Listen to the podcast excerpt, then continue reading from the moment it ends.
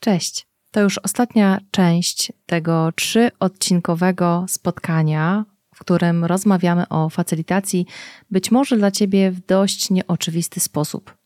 Dlatego, jeśli jeszcze nie słuchałaś, nie słuchałeś pierwszej i drugiej części, serdecznie Cię do niej zapraszam przed odsłuchaniem tego odcinka. Witaj w moim podcaście IT od kuchni jeśli interesują Cię tematy związane z analizą wymagań, tworzeniem wartościowych produktów IT, ale też szeroko pojętym IT, to ten podcast jest właśnie dla Ciebie. Rozmawiam o trendach, wyzwaniach, rozwoju zawodowym. Przybliżam tematy związane z potrzebami biznesu i tym, w jaki sposób IT może wspierać rozwój firmy. Ja nazywam się Monika Perendyk i zapraszam Cię na najnowszy odcinek.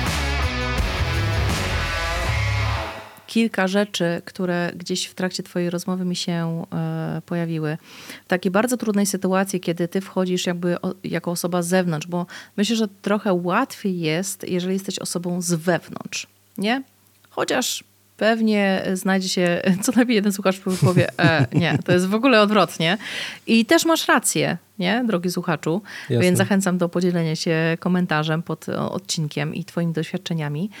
E, niemniej, tak myśląc o tym e, oporze, właśnie, no bo to jest ten, ten taki namacalny dowód tego, że tutaj mamy dużą trudność, możemy się posiłkować e, modelem Lancioniego, gdzie mówi, że faktycznie jest brak zaufania. No bo dlaczego? No kurna, szef mi nie ufa, nie? Znaczy, szef uważa, i to jest znowu taka pewna postawa, pewne założenie, którego nie jestem w stanie zweryfikować albo nie chcę zweryfikować, że szef zauważa albo uważa, że nie dam rady, dlatego przesyła posiłki. Nie? A skoro szef uważa, że nie dam rady, to ja mu pokażę, jednak dam radę, więc będę podkopywał wszystko, co ten facylitator powie, nie? albo ta osoba, która ma mi wspomóc w tym procesie. Nie? I wiesz, jestem taki totalnie y, po prostu zalany tą nie chcę użyć słowa nienawiścią, ale zalany w ogóle tą teorią, którą sobie, y, czy tą kreacją, którą sobie na potrzeby tej sytuacji y, stworzyłam, stworzyłem. Po prostu tylko zbieram dowody, żeby ta teza mi się mhm. utwierdziła nie? w przestrzeni czasu. A e, model procesu Iceberg mówi, że e, na modelu, tam gdzie masz cele e, i zadania, to jest na górze tego, tej góry lodowej, później masz ten, ten proces, tak? później masz komunikację, czyli sposób, w jaki ty komunikujesz pewne rzeczy, później masz ten typ tak ma, czyli ten MBTI, tam jest akurat, czyli indywidualne preferencje i role, no i na podstawie masz zaangażowanie. I teraz takiej sytuacji, co obserwujesz na tej, y, z tych wszystkich elementów? No, obserwujesz niski poziom zaangażowania, wręcz, y, wiesz, wiosłowanie w drugim kierunku, nie? I teraz, z czego to może wynikać? Przyczyn, tak jak ty mówisz, szukasz mhm. wyżej. Oczywiście pierwszym krokiem wyżej to jest ten typ tak ma. Ja zawsze zachęcam, żeby pominąć na moment ten y, etap, bo to bardzo łatwo można się na tym zatrzymać. No ten typ tak ma, no Boże, z aksem się nie da, nie? No i już sobie zakładasz i masz łatkę, jak zobaczysz Aksa na kolejnym spotkaniu, powiesz, nie, no za, nie, nie, wymieniamy Aksa nie, ze spotkania, bo po prostu nie dowieziemy, nie?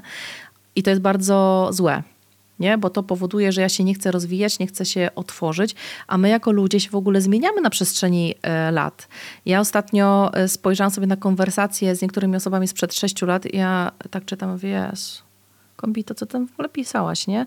Że jestem zupełnie w innym miejscu, z innymi doświadczeniami i y, no, jesteśmy innymi ludźmi, nie? Więc też nie ma co tak, tak, tak, tak etykietować tak, tak. sobie. I teraz tak, skoro mam niskie zaangażowanie, no to z czego to może wynikać? Może wynikać właśnie z tej komunikacji. Czyli w ogóle nie było komunikacji, czyli zespół nie był przygotowany, że w ogóle takie zdarzenie będzie miało miejsce ta komunikacja była zła, bo była e, komunikacją siłową, czyli słuchajcie, teraz to przyjdzie ekspert, teraz to w ogóle nam powie. Nie, no to to powoduje od razu, że wszyscy tam się zbroją, nie, i patrzą, z której strony czołg jedzie.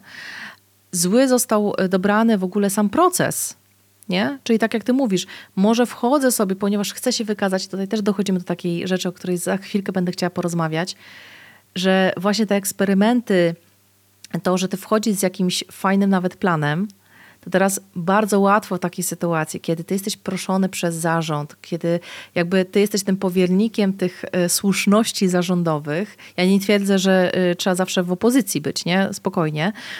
Ale bardzo łatwo połechtać sobie ego i y, mówiąc o tych eksperymentach, bardzo łatwo można pokazać, o, zobaczcie, teraz to ja wam pokażę, nie? Żeby, żeby ten y, światło Jupiterów nie były skierowane na grupę, tylko na siebie. I to jest bardzo, bardzo e, częsta sytuacja, szczególnie na początku, nie? Kiedy bardzo mało pracujemy z grupą, a bardzo mało pracujemy ze sobą, nie? Więc na to też myślę, że warto zwrócić uwagę, czyli być takim po prostu uważnym i robić tą retrospekcję po każdej facylitacji, po każdej takiej sesji i zobaczyć, jakie ja miałam postawy, jak one potencjalnie mogły być odbierane, jak ja interpretowałam postawy w grupie i czy przypadkiem ta łatkowość mi się nie odpaliła, nie? Że ja po prostu nie podjęłam dyskusji, bo już miałam takie doświadczenia z tym uczestnikiem, że to stwierdziłam, że nie ma sensu. A może właśnie zapytając, y, doszłabym do innych e, wniosków, albo by się okazało, że on ma trudność, nie wiem, jakąś życiową, bo wiesz, jest dojechany życiowo i jest potrzebne na tym spotkanie, na którym po prostu nie chce być i on chce tylko, wiesz, przetrwać to spotkanie. Czy tak jak ty mówiłeś, y, tutaj deadline, tutaj wchodzimy na proda, nie? E, I może się okazać, że ja w ogóle myślami jestem gdzie indziej, nie? Więc jak jesteśmy na początku tej facylitacji, chciałabym jeszcze, zanim przejdziemy do takiego tego mojego plastra, o którym będę chciała porozmawiać, e, czy masz jakieś elementy facylitacji, które może nie zawsze, ale w większości przypadków się sprawdzą, są dobre do zastosowania na początku drogi dla osoby, które po raz pierwszy się styka z tym tematem. Coś, co niekoniecznie taka osoba musi być, e, wiesz, zrobić sobie jakieś uprawnienia, czy e, przejść przez e, szkoły różnego rodzaju, ale jest takim elementem, które może wdrożyć już jutro. No dzisiaj jest poniedziałek, nagrywamy, zobaczymy kiedy odcinek wyjdzie, ale powiedzmy w tym tygodniu, gdybym usłyszała ten odcinek powiedzmy we wtorek, czy jestem w stanie od środy coś już wdrożyć w mniejszym bądź mniejszym, większym bądź mniejszym zakresie?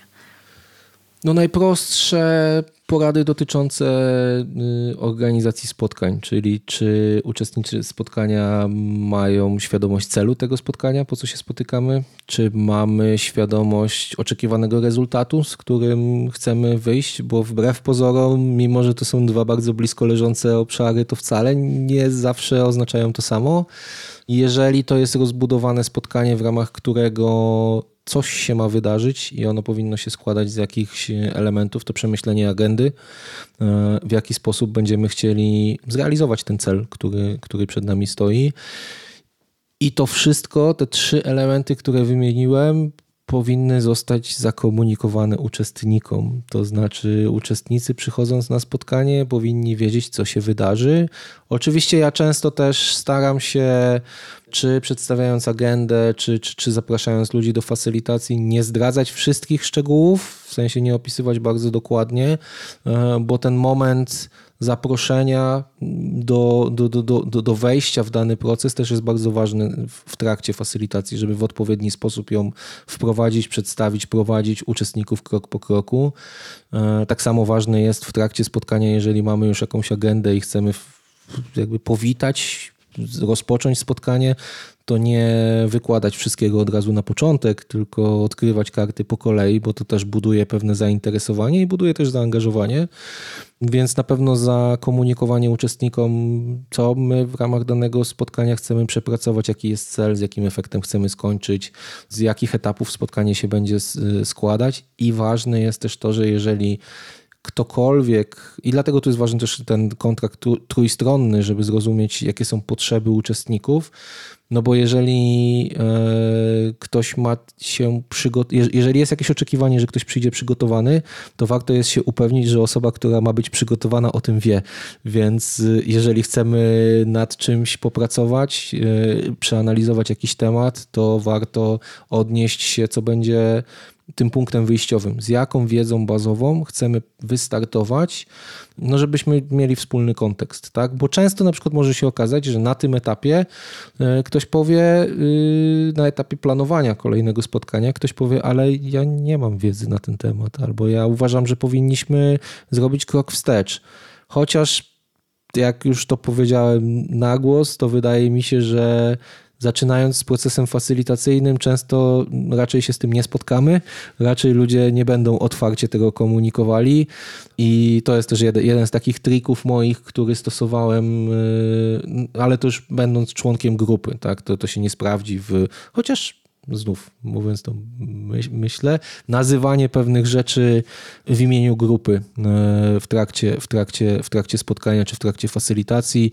E, ja to nazywam, mówiąc brutalnie, bycie najgłupszą osobą w pokoju, to znaczy zdarza mi się, zdarzało mi się e, na spotkaniu zadawać pytania, pytać o rzeczy, o których, na które znałem odpowiedź, ale czułem, miałem takie uczucie w trzewiach, że na sali może być ktoś, kto nie zna odpowiedzi na to pytanie, a dla osoby, która w danym momencie się wypowiada, brzmi to jak coś bardzo oczywistego. I w takim momencie podejmowałem interwencję i mówiłem, czy mógłbyś wyjaśnić, o co w tym chodzi, ściągając na siebie niejednokrotnie ironiczne komentarze, no jak możesz tego nie wiedzieć. I mimo wszystko prosiłem o wyjaśnienie y, i robiłem tak naprawdę, to, to, ta interwencja y, służyła mi do dwóch, y, do dwóch rzeczy. Po pierwsze, właśnie żeby zdobyć tą informację, uspójnić wiedzę na, na całej sali, a po drugie, po takim zachowaniu osoby, która mm, zastosowała taki komentarz, po spotkaniu dawałem jej feedback, że słuchaj, ja wiedziałem, ale wziąłem to na siebie, bo być może ktoś, kto nie wiedział, bał się właśnie, że usłyszy taki komentarz. I ja byłem gotowy jakby na to, żeby ten komentarz usłyszeć. Spoko to jest dla mnie, natomiast co by się stało, gdyby ta, gdybyśmy skończyli to spotkanie bez wyjaśnienia tego? To była jakaś kluczowa na przykład rzecz i no, no jakby skończylibyśmy spotkanie, w ramach którego mamy przepracowany cel, mamy przepracowany, yy, mamy zrealizowany e, rezultat, a na koniec i tak wychodzi ktoś ze spotkania i mówi, kurczę, ale ja nie wiem tak naprawdę, co jest punktem wyjścia. I najśmieszniejsze jest to, że po każdej takiej interwencji przychodziłem do biurka, odpalałem kompa i na Slacku miałem przynajmniej jedną wiadomość. Wiesz co, dzięki, że to o to zapytałeś, bo ja nie miałem odwagi, żeby się, e, żeby zadać to pytanie. Dokładnie tak. Tutaj y, y, tylko dopowiem, żebyśmy y, byli dobrze zrozumieni. To nie chodzi o to, że teraz każde spotkanie czy każdy warsztat, który będziecie facylitować albo będziecie mierzyć trochę z takimi narzędziami z facylitacji, teraz używać takiego pytania właśnie, a wiecie, co, co odpowiedź to każde pytanie. Rozwijając tą myśl, którą powiedział Ax, bardziej chodzi o to, że ty podczas rozmowy, czy podczas wypowiedzi danej osoby, ty obserwujesz grupę, obserwujesz reakcję grupy.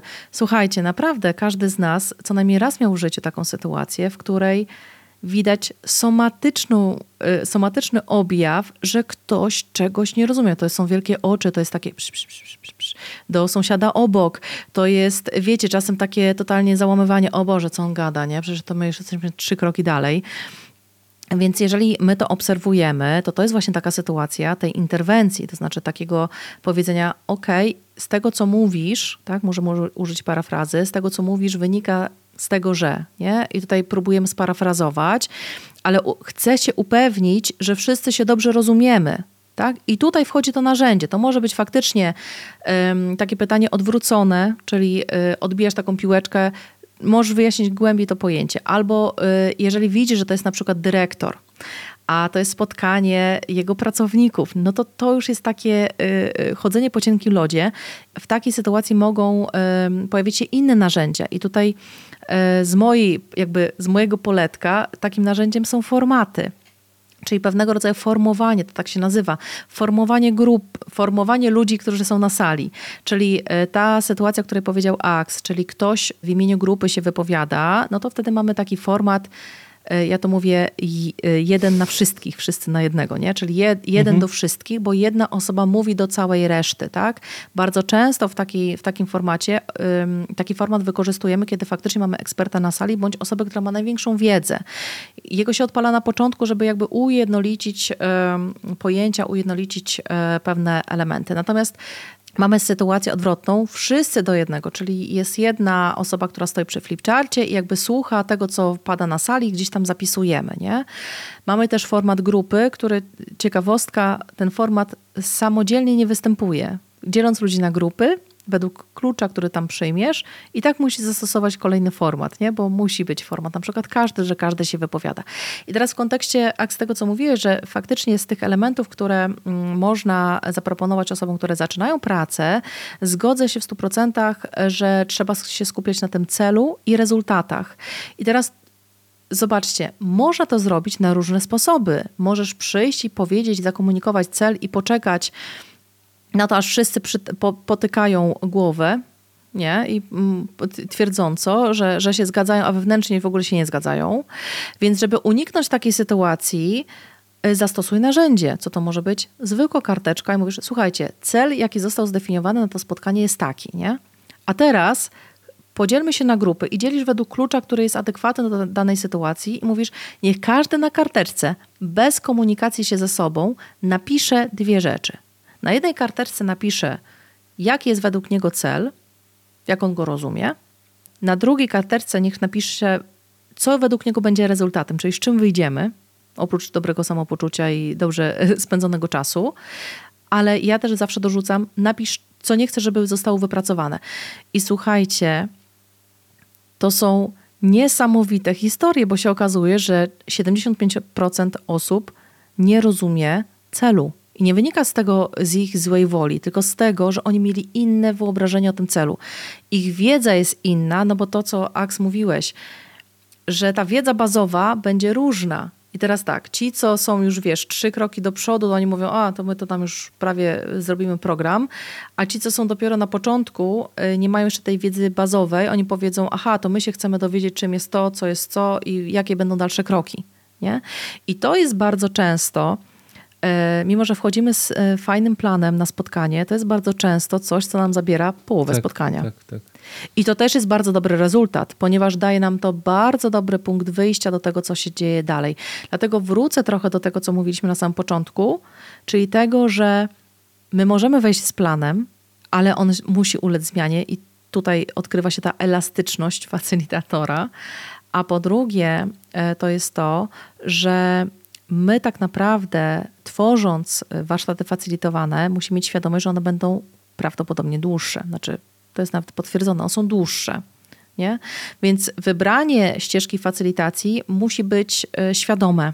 Nie? E, dorzuciłbym jeszcze zaplanuj mniej niż ci się wydaje, że uda wam się zrealizować. I to tak. jest rzecz, z którą ja do dziś walczę, że ja zazwyczaj chcę w pierwszym moim założeniu facylitacji, czy w pierwszym moim planie e, ten plan jest zbyt ambitny. I teraz już wiem, że on jest zbyt ambitny, i teraz już wiem, że e, czasami jest lepiej ograniczyć pewien cel, w sensie taki określić sobie cel minimalny, do którego zrealizowania chcemy dojść i może na przykład, nie wiem, następnego dnia, jeżeli to jest jakaś turbo ważna kwestia, którą musimy przepracować, po prostu rozbić to na mniejsze, mniejsze etapy i wtedy poprowadzić na przykład kolejny cel w ramach kolejnego, kolejnej facylitacji bo właśnie to mi przyszło do głowy w momencie, kiedy, kiedy wspomniałaś, że doprecyzowanie celu może nam zjeść połowę warsztatu. No i to nam rozjeżdża cały timebox. I jeżeli to jest też rzecz, którą, yy, którą warto, warto, żeby wybrzmiała, że facylitator też odpowiada za to, żeby spotkania się trzymały pewnego kontenera czasowego. I jeżeli założymy sobie, że spotykamy się na dwie godziny, to możemy, nie wiem, ograniczyć zakres tego, nad czym, nad czym tego dnia pracujemy, czyli redefiniować trochę cel i powiedzieć sobie, słuchajcie, grupo, cel mamy taki, ale tu wybrzmiewa, że może dzisiaj powinniśmy skupić się na tym, bo jeżeli danego tematu nie przepracujemy, to dalsza praca nam utknie w, w, w, punkcie martwym. I jeżeli grupa jest z tym ok, to wtedy po prostu skupić się na jednej rzeczy i pociągnąć dany temat na kolejnym spotkaniu. No bo jeżeli facylitator nie trzyma tego kontenera i nie trzyma tego timeboxa, to trochę też burzy zaufanie do, do facylitacji i do, i do facylitatora, więc... No i wpływa na pracę grupy, tak, nie? Czyli tak, to, to zaangażowanie, tak. nie tylko zaufanie. Tutaj dorzucę jeszcze od siebie, bo fajnie, że rozwinąłeś ten wątek ważne jest to, żeby też y, przy facylitacji, ale nie tylko przy facylitacji, bo to są dobre reguły planowania w ogóle tak spotkania. Jest. Odpowiedzenie sobie na pytanie, czy to, co mam zaplanowane na agendzie i to, co może się wydarzyć podczas spotkania, może się zadziać przed spotkaniem. No i znowu, wracając do tego tematu z tym celem, można spokojnie to zrobić przed spotkaniem, dostarczając odpowiednie narzędzia. Bo ja wiem, że muszę to zrobić. Znaczy to zadanie musi być zrobione, czyli poprawne zidentyfikowanie celu. Mhm. Nie? I teraz mogę sobie wyobrazić sytuację, w której, nie wiem, wystawiam Miro czy Mural e, bądź inne narzędzie, które jest dopuszczone przez organizację i powiedzieć, słuchajcie, to zadanie musimy zrobić. Tak? Zrób to, wiesz, wiecie, karteczką anonimową. Tak? I może się okazać, że tam karteczek jest mega dużo. Pamiętam na ostatnim szkoleniu, które prowadziłam, tak e, trochę prowokacyjnie, ale byłam zszokowana wynikami, stwierdziłam, że skoro mamy dwa dni e, takiej e, intensywnej pracy, bo to jest przekazywanie bardzo dużej wiedzy, bardzo dużego mięsa, jak to mówi jeden z uczestników, czacha paruje po dwóch dniach, a stwierdziłam, że zawsze fajnie jest zbudować taką komunikację z ludźmi, nawet jeżeli to jest te 18 osób, no to 18, każdy ma się wypowiedzieć o mm, swoim tam fragmencie życia, z którym się chcę podzielić, to jest 18 minut. Dużo i mało zależy. No ale wiemy, że w tej części rzadko kiedy się skupiamy, bardziej się stresujemy tym, kiedy ja wystąpię nie? i nie słucham. Więc stwierdziłam, że okej, okay, wystawię taki e, mural i zapytam po prostu potencjalnych uczestników, co chcą mieć na spotkaniu, czego nie chcą, które tematy, tam tak były trzy takie woreczki, które tematy powinnam rozszerzyć bardziej, które tematy powinnam po prostu tak mhm. tylko zaznaczyć, bo ich wiedza jest na tyle wystarczająca, że nie potrzeba tam, wiecie, tłumaczyć 15 razy to samo. E, oprócz zasad, e, wiesz, e, do brzegu, hasło klucz albo Elmo, tak? I na let's move on. I ja byłam w szoku, że bardzo dużo osób napisało, że nie chcą mieć tej tego zapoznania. To było dla mnie szokiem, taki, taka wiesz, w ogóle się nie godziłam na to, nie? Ja mówię, jak to, jak to? Ale później zaczęłam nad tym się zastanawiać, ja mówię, kurczę, ma to sens, bo my się spotykamy tylko na bardzo krótki okres czasowy, na dwa dni. My w ciągu tych dwóch dni pracujemy w grupach, więc ty bardziej się będziesz chciał poznać z tą osobą, którą pracujesz w grupie, bo ją znasz po imieniu, gdzieś tam ją widzisz y, i czujesz flow albo nie czujesz i naturalne jest to, że się wymienisz gdzieś tam kontaktami. Ja też tak robię na szkoleniu, że z każdego szkolenia gdzieś tam mam jakiś y, kontakt. Więc mówię, może to ma sens. A to też pokazuje, widzisz, pewnego rodzaju takie otwarcie się na coś innego niż ty masz zaplanowane, nie? I to jest też taki kolejny element, który może nie wynika z facylitacji, ale wynika z tego tematu, który chciałam teraz rozpocząć bo nie wiem, czy się zgodzi z tym stwierdzeniem, że facylitacja to ciągła podróż przede wszystkim w głąb siebie. E, mówimy, że dobry facylitator to jest taki, który bardzo dobrze zna swoje mocne i słabe strony, przy czym znowu powiedzenie słabe strony, bardziej świadomość tego, co mam niedojrzałe jeszcze, i w którym kierunku chcę to, jak sobie z tym poradzić w konkretnych sytuacjach. E, no to właśnie odkrywanie swoich słabości, budowanie samoświadomości, bycie samoświadomym, bycie takim dojrzałym emocjonalnie byśmy powiedzieli, chociaż też to słowo mi mocno nie leży, bo tak jak ktoś jest niedojrzały emocjonalnie, to wiesz, to znaczy, że coś tam złego robi, a nie o to chodzi. No ale znowu, w myśl zasady, że jeśli dobrze znam siebie, to lepiej jestem w stanie poznać potrzeby drugiej osoby, Jestem bardziej otwarty, otwarta na to, co ta druga osoba może e, mi chcieć przekazać i odczytać poprawnie nie tylko jej zachowanie, hmm. tak wiesz, to co widzę, nie?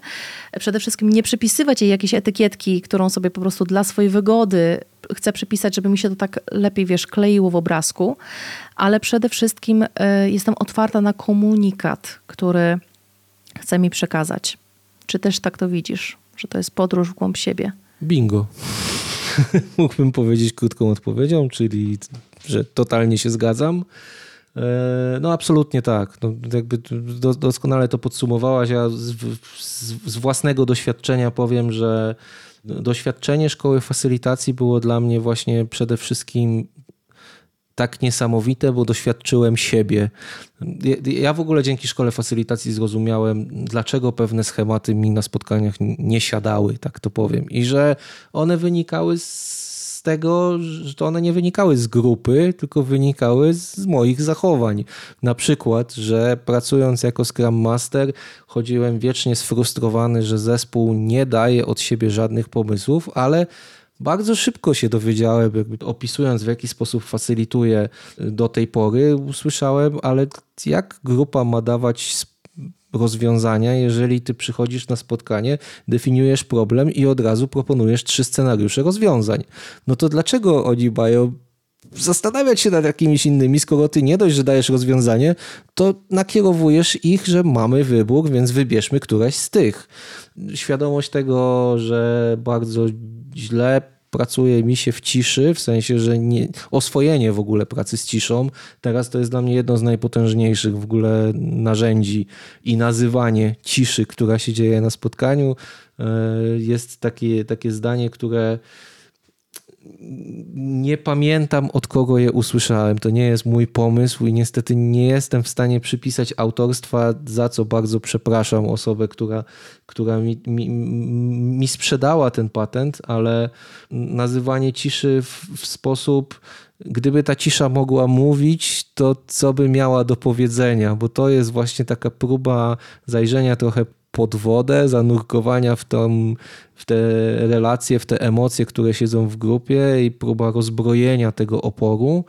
Więc to były przykłady rzeczy, które pomogły mi zrozumieć, yy, czy wykonać taki pierwszy krok w odkrywaniu tych swoich no, aspektów, które mnie w roli facylitatora hamują albo mi przeszkadzają, a długofalowo to, to tak naprawdę to nie jest jakby efekt szkoły facylitacji, że doprowadziła mnie do tego, ale to był taki pierwszy krok do tego, żeby rozpo rozpocząć proces, proces terapeutyczny, żeby zacząć poznawać siebie i swoje, rozumieć swoje pewne zachowania. Co ciekawe, im dłużej jestem w, w, terapii, tym nie tylko wykorzystuję ją do poznawania siebie, ale też do podpatrywania pewnych mechanizmów, za pomocą którymi terapeuta pomaga mi dojść do pewnych rozwiązań.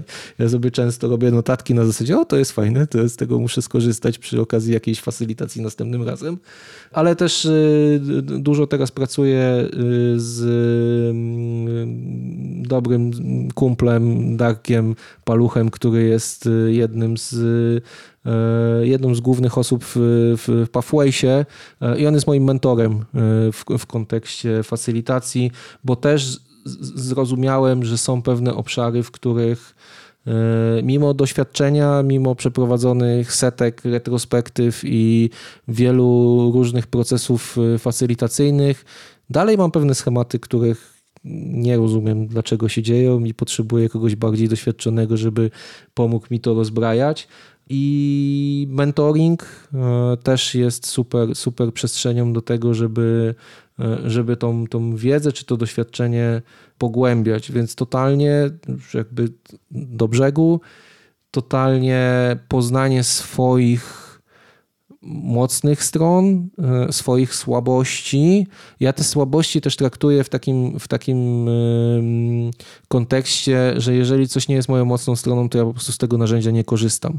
Bo z jednej strony to jest właśnie to takie rozwijanie siebie i próba opanowania tej słabości, ale z drugiej strony czasami po prostu niektóre techniki, niektóre schematy, niektóre narzędzia no nie są dla, nie jesteśmy w nich autentyczni i wiemy, że dzięki temu, że grupa nie pójdzie za tym, jeżeli my będziemy chcieli w ten scenariusz wejść. Na przykład e, ja lubię, e, lubię liberating structures, czyli struktury wyzwalające, które to są takie scenariusze konkretnych działań warsztatowych, w jaki sposób bardziej zaangażować grupę, ale tam jest trochę takich scenariuszy, które w ramach których wcielamy się w rolę. Jest jakieś odgrywanie scenek albo przebieranie się za jakąś rolę.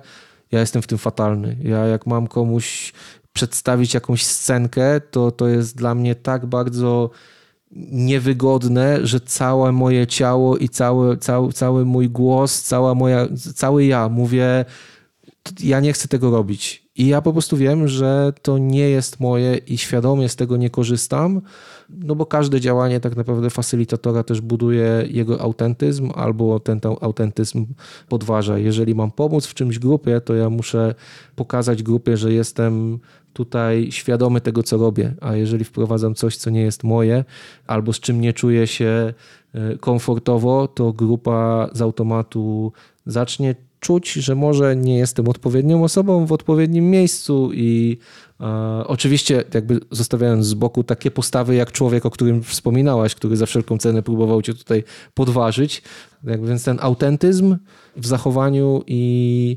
zrozumienie co, w czym czuję się komfortowo i w czym na pewno y, będę w stanie grupę poprowadzić niezależnie od tego, co się wydarzy, a w czym niekoniecznie. I jeżeli to dotyczy procesu grupowego, to to jest ten aspekt, który warto rozwijać, warto, warto nazwać, żeby zastanowić się, y, jak sobie w danej sytuacji poradzić, ale nawet jeśli w danym momencie jeszcze nie potrafimy w odpowiedni sposób w każdej sytuacji podjąć wyzwanie, to przynajmniej to, co klamra do początku, zaplanować sobie jakieś alternatywne ścieżki, że jeżeli coś takiego się wydarzy, to jak ja z tej sytuacji wyjdę, korzystając z zasobów, które, które mam, które posiadam i które uważam za, swój, e, za, za swoją mocną stronę i z których spokojnie będę w stanie e, tą grupę poprowadzić dalej. No, y, dokładnie, weszliśmy trochę w takie rejony y, rozmowy, może nie całkiem o trudnych tematach, ale o tym, co chcę tak naprawdę w tym podcaście też podkreślać. Tutaj w kuluarach sobie rozmawialiśmy, że mnie już tak męczy y, gloryfikowanie tego IT. Oczywiście jest fantastycznie, jest hajs, jasne, ale też jest dużo pod tą powierzchnią tego oceanu, po którym chcemy tak tylko pływać y, i tego jest więcej.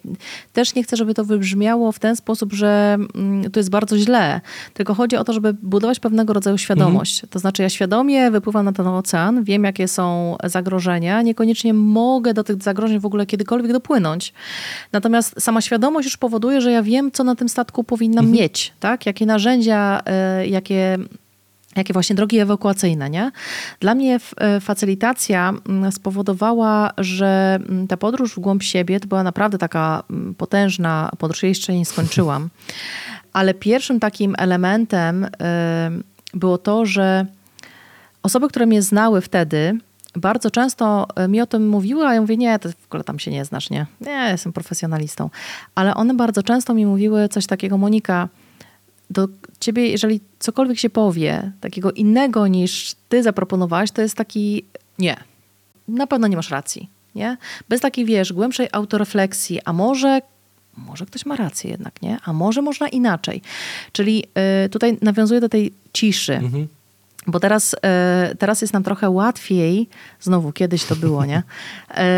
Y, jest nam łatwiej, bo bardzo dużo się mówi o tym, że ta cisza przeraża ludzi dlatego że trzeba się zmierzyć sam ze sobą, ze swoimi gdzieś tam demonami. Nie chcę tego tak aż nazywać, ale z tym, przed czym tak naprawdę uciekasz. I znowu.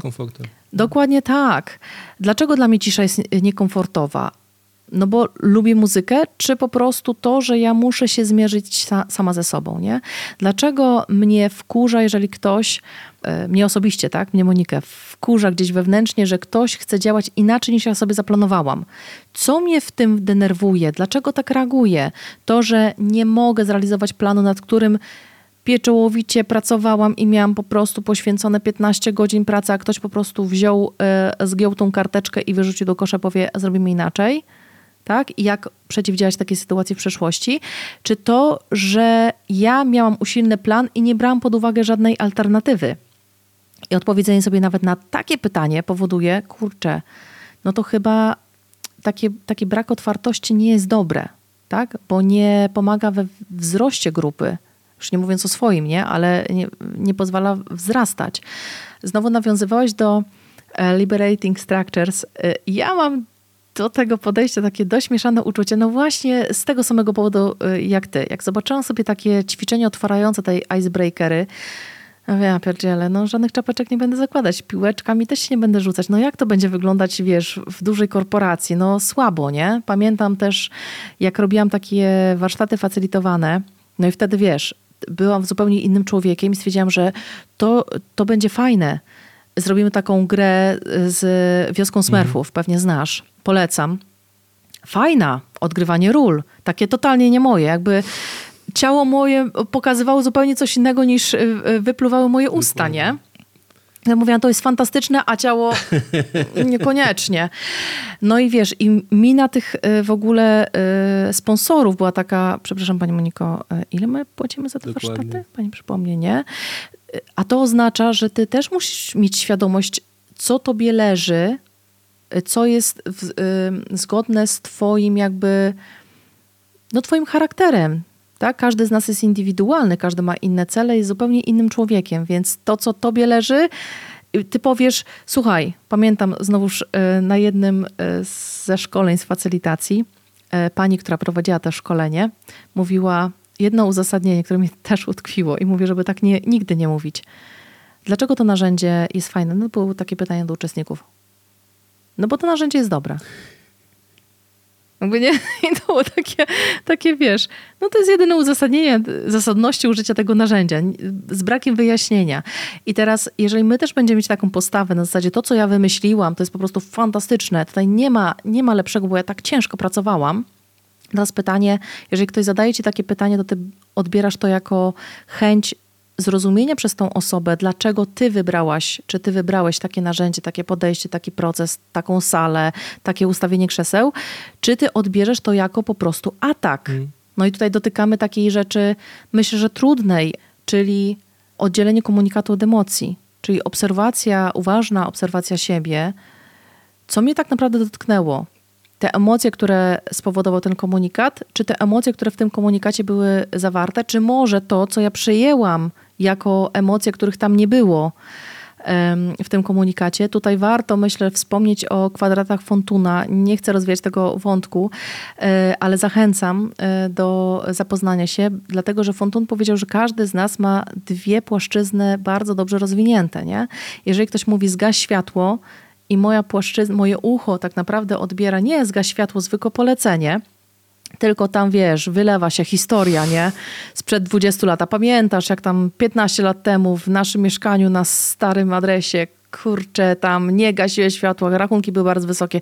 I tutaj kłótnia i yy, no bardzo nieprzyjemne sytuacje. Czy ja odbieram ten komunikat, aha, zgaś światło. No okej, okay, no gaszę. I jakby nie ma tematu, nie? Dlatego ta uważność, podróż w głąb siebie, taki chęć w ogóle, chyba trzeba zacząć od tego, że ja chcę w ogóle Dokładnie, siebie poznać. Tak. A jeżeli się poznaje, to chce siebie polubić, bo myślę, że większość z nas e, przez życie trochę mm, biegnie tak, e, takimi postawami, o których mówiłeś, nie? Ponieważ ja pracuję w takim takim środowisku, nie uniknę tego tematu. Jestem kobietą pracującą w tym środowisku, w których jest bardzo dużo mężczyzn, mhm. ale ja zawsze mówię, nie powinniśmy pytać, nie powinniśmy zadawać pytania, dlaczego w IT jest mało kobiet? Pytanie powinno brzmieć inaczej dlaczego w IT jest tak dużo mężczyzn.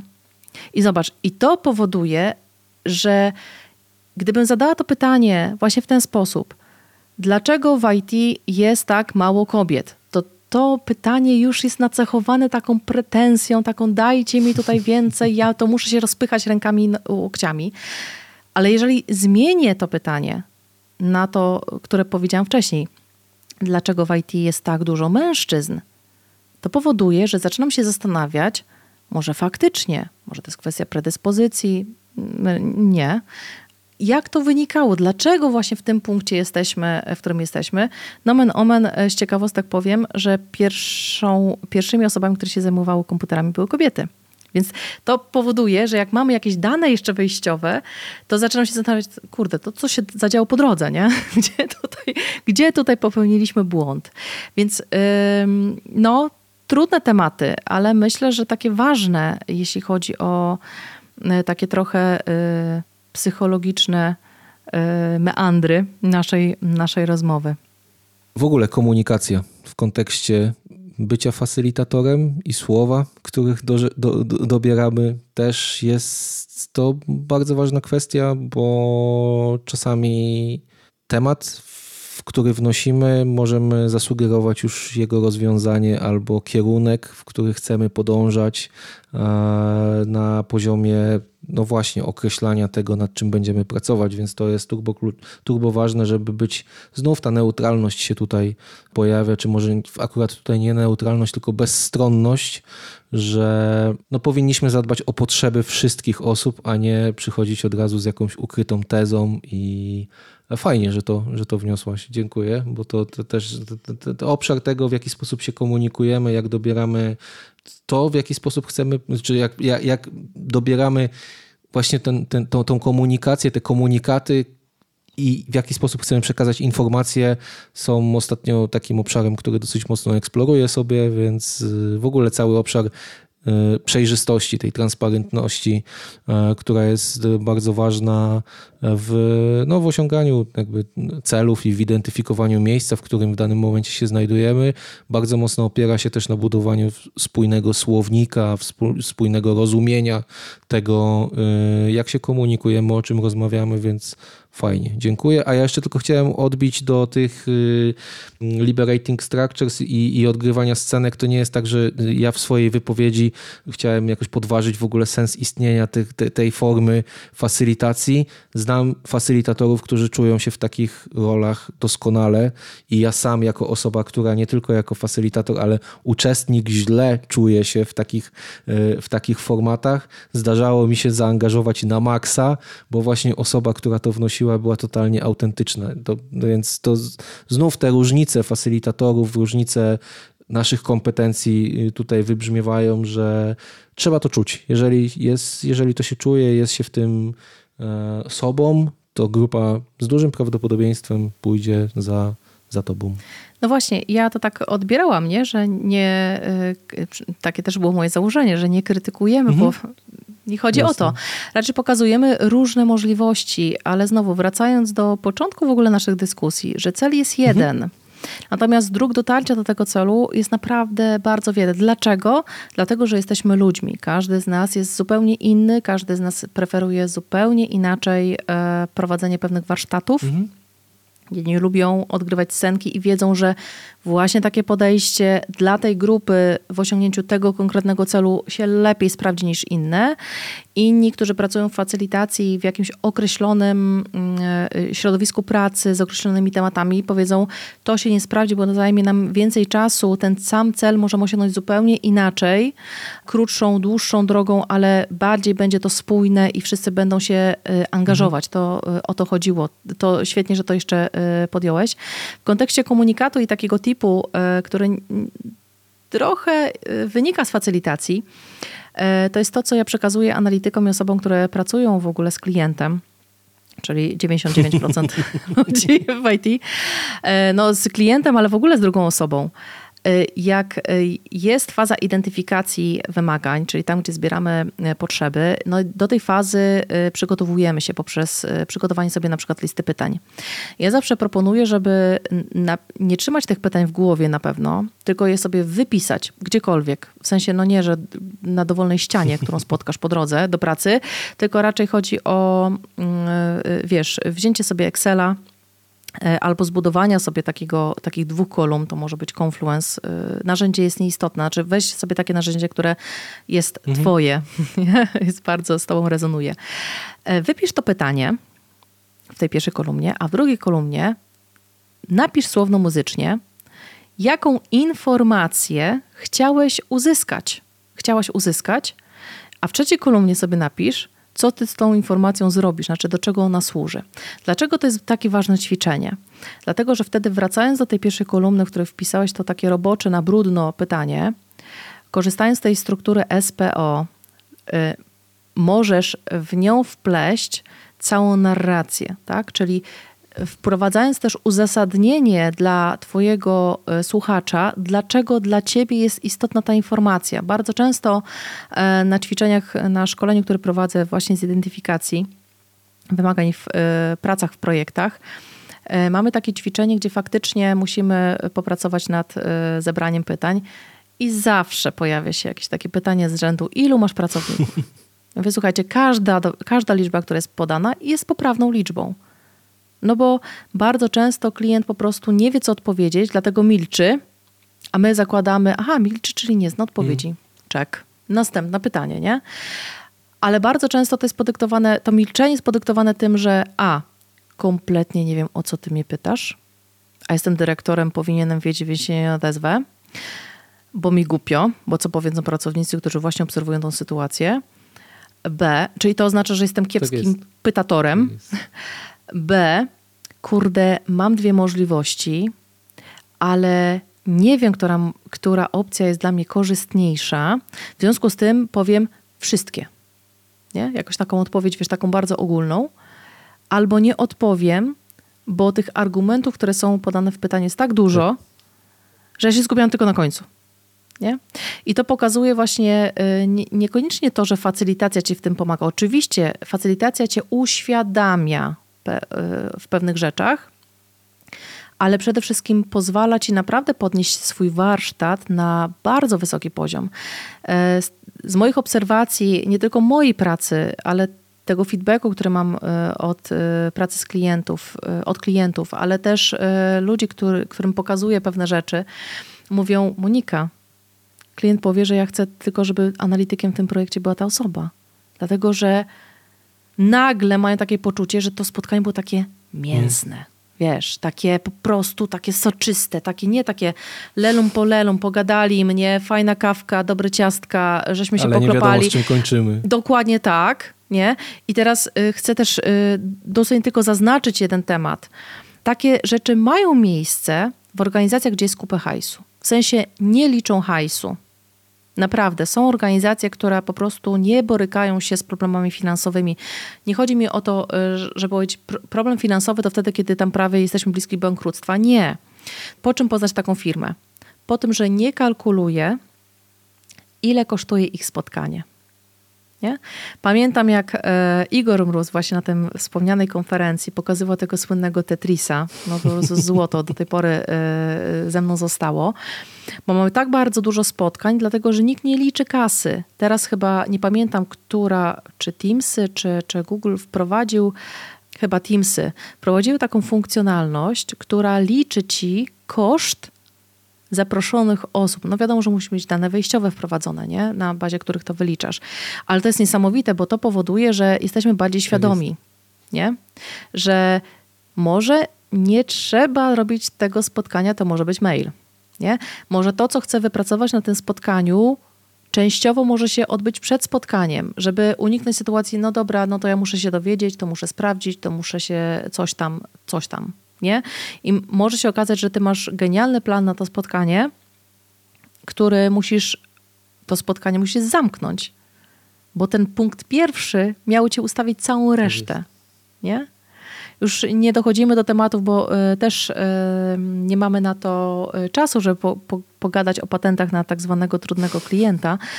Myślę, że y, ta rozmowa trochę zainspirowała, taką mam nadzieję, trochę pozwoliła słuchaczom zrobić takie zastanowienie, czy zadać sobie takie pytanie, czy faktycznie może powinnam tak naprawdę najpierw popracować ze sobą. Trochę na zasadzie, wiesz, jak masz, e, ja to zawsze pokazuję, bo chyba to jest najbardziej obrazkowy, obrazkowa analogia tego, o co powinniśmy mhm. dbać. Jak lecisz samolotem, masz dekompresję samolotu, wypadają ci maski tlenowe, to w pierwszym takim odruchu, takim totalnym odruchu, takim wiesz, mózg gadzi ci się odpala, nie? No to rzucasz się na, y, na dziecko, które masz gdzieś tam obok siebie. A wszystkie procedury bezpieczeństwa mówią, że co? Zadbaj najpierw o tak siebie. Tak? I to jest takie y, coś, co my się dowiadujemy na psychoterapiach, nie? Że chcąc mieć szczęśliwe dzieci, chcąc mieć szczęśliwe relacje, najpierw musisz pokochać siebie, zadbać o siebie, o swoje granice nie? Wyznaczać te granice. Nie dlatego, żeby komuś powiedzieć, słuchaj, teraz nie mam czasu, tylko żeby się nie wkurzać niepotrzebnie, nie? Wracam do Igora. Jeżeli ktoś ci wrzuca kolejne spotkanie do kalendarza, to dlaczego się denerwujesz? Co cię tak naprawdę w tym denerwuje? To, że ty musisz pójść na kolejne spotkanie, czy to, że nie zablokowałeś sobie tego kalendarza, żeby ktoś nie mógł wrzucić tego spotkania, na którym nie chcesz być? Nie? To jest takie, wiesz, pierwsze pytanie, które powinniśmy sobie zadać dlaczego ta sytuacja mnie wkurzyła. Dlaczego ja krzyknęłam, tak? Dlaczego ja po prostu trzasnęłam drzwiami, nie? Dlaczego wstałam od stołu? Wiesz, tutaj możemy mówić o różnych sytuacjach. Państwo tego nie widzą, bo słuchacie tego, ale ta duża ilość ciszy, y, która jest z mojej strony w trakcie tej rozmowy, wynika y, tylko i wyłącznie dlatego, że ja cały czas kiwam głową, bo totalnie się ze wszystkim zgadzam i bardzo, bardzo trafne podsumowanie. Świetnie, Aks, dziękuję za to, że udało nam się dość szybko e, znaleźć wspólne spotkanie Quidditch razu póki gorące, bo ja tak wewnętrznie czułam, że to może być naprawdę fascynująca podróż o trochę innej twarzy facylitacji, nie tylko takiej narzędziowej, nie tylko takiej, którą bardzo e, często możemy spotkać w internecie, ale o takiej naprawdę ważkich sprawach, które też trzeba mieć na uwadze, na horyzoncie. Nie? Oczywiście y, też pragnę zaznaczyć, żebyśmy tutaj byli też w zgodzie ze sobą, że do tych tematów podróży w głąb, w głąb siebie y, nie, nie robimy tego od razu na początku, bo nie czujemy tego. To przychodzi Jasne. z czasem, bo tak jak hmm. Aks powiedział, czy powiedziałeś, że faktycznie to jest cały czas proces. Nie w mentoringu zobacz, ty jesteś mentorem na przykład jakiejś osoby, ale ty też wzrastasz, ty też się zmieniasz, nie? Bo to jest rozmowa dwóch ludzi. Mm. Ja się zawsze śmieję, że to jest y, mentoring, to jest praca y, na kozetce, tylko ten, kto jest na kozetce się zmienia, nie? Czasem. Czasem to jest ten mentor, a czasem to jest ten menti, nie? To prawda. E, więc niech to będzie takie zakończenie naszej dzisiejszej dyskusji. Dziękuję Ci bardzo. Poproszę Cię na koniec, żebyś e, podesłał mi, jeśli oczywiście będziesz chciał się e, podzielić e, książkami czy publikacjami, które warto gdzieś tam sobie mieć w swojej biblioteczce i zainteresować się tym tematem. Jasne, z przyjemnością. Dziękuję bardzo za zaproszenie. Dzięki Ci bardzo. Cześć. Dzięki, że poświęciłaś, poświęciłeś swój czas. Ten podcast powstał, aby dzielić się wiedzą i doświadczeniem. Mam nadzieję, że ten odcinek dotrze do wielu osób, więc udostępnij go i podziel się dobrym z innymi. Trzymam kciuki za Twój rozwój. Ciao.